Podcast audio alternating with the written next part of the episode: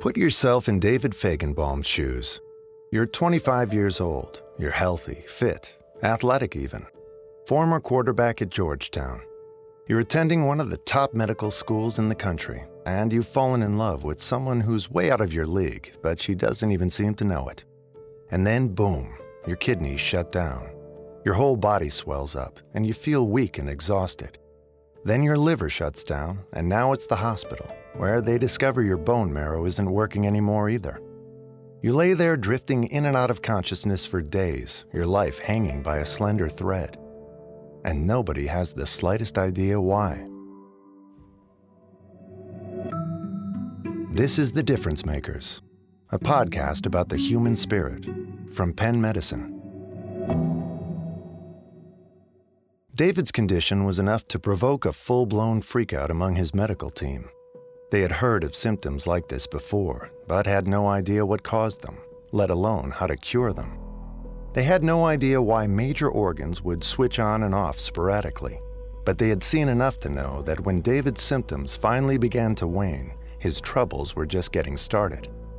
The doctors ran some tests.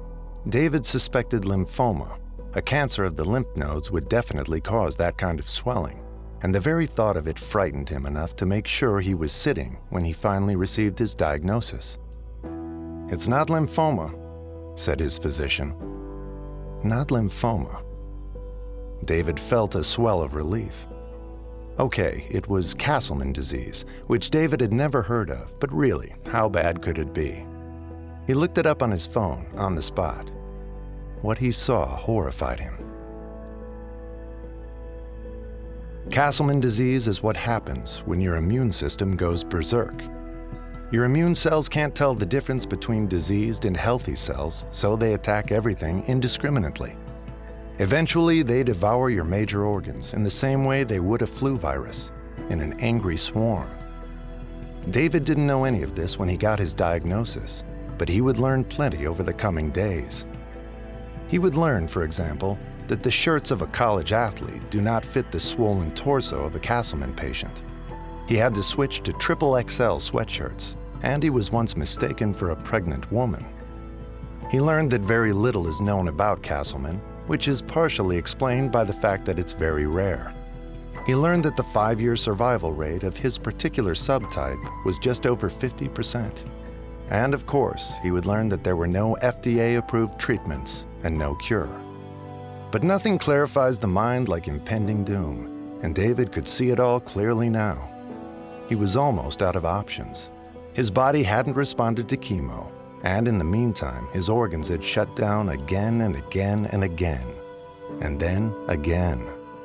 David would have to cure the disease himself, and he would have to work fast. Creating a new drug was out that would take 10 years and a billion dollars, and David had neither. But he might be able to make an existing cancer drug work.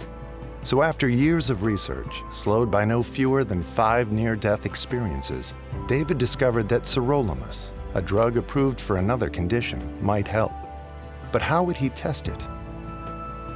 He didn't have time to run a clinical trial. He would have to become his own guinea pig. See, David was locked in a cage match with a mortal disease, and only one of them would come out alive.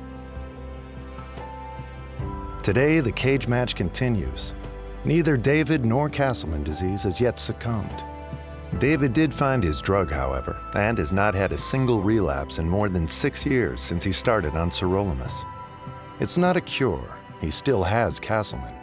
He's still not entirely sure when he'll exit this earth. But the drug has kept the disease in check long enough for him to marry his college girlfriend, father a daughter, and start a foundation to raise money for research. He might not live to see the cure, but in the perpetual face of his own mortality, David Fajgenbaum has already led a remarkable life.